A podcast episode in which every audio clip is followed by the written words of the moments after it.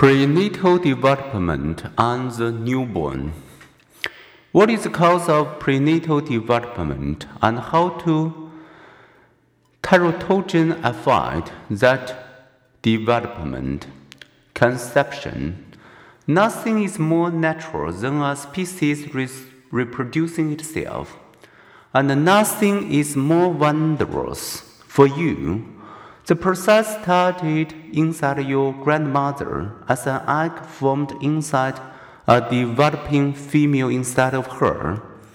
Your mother was born with all the immature eggs she would ever have. Your father, in contrast, began producing sperm cells non-stop at puberty. In the beginning, at a rate of more than 1,000 sperm during the second it takes to read this phrase. Sometime after puberty, your mother's ovary released a mature egg, a cell roughly the size of the period that ends this sentence. Like space voyagers approaching a huge planet, some 250 million deposited sperm began their race upstream approaching a cell 85,000 times their own size. Those reaching the egg released digestive enzymes that aid away its protective coating.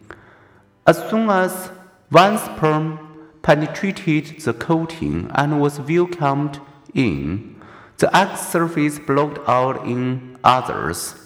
Before half a day elapsed, the egg nucleus and the sperm nucleus fused.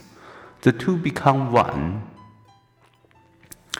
Consider it your most fortunate of moment. Among 250 million sperm, the one needed to make you, in combination with that one particular egg, won the race. And so it was for innumerable generations before us. If any one of our ancestors had been conceived with a different sperm or egg, or died before conceiving, or not chance to meet their partner, or the mind boggles at the improbable, unbroken chain of events that produce us.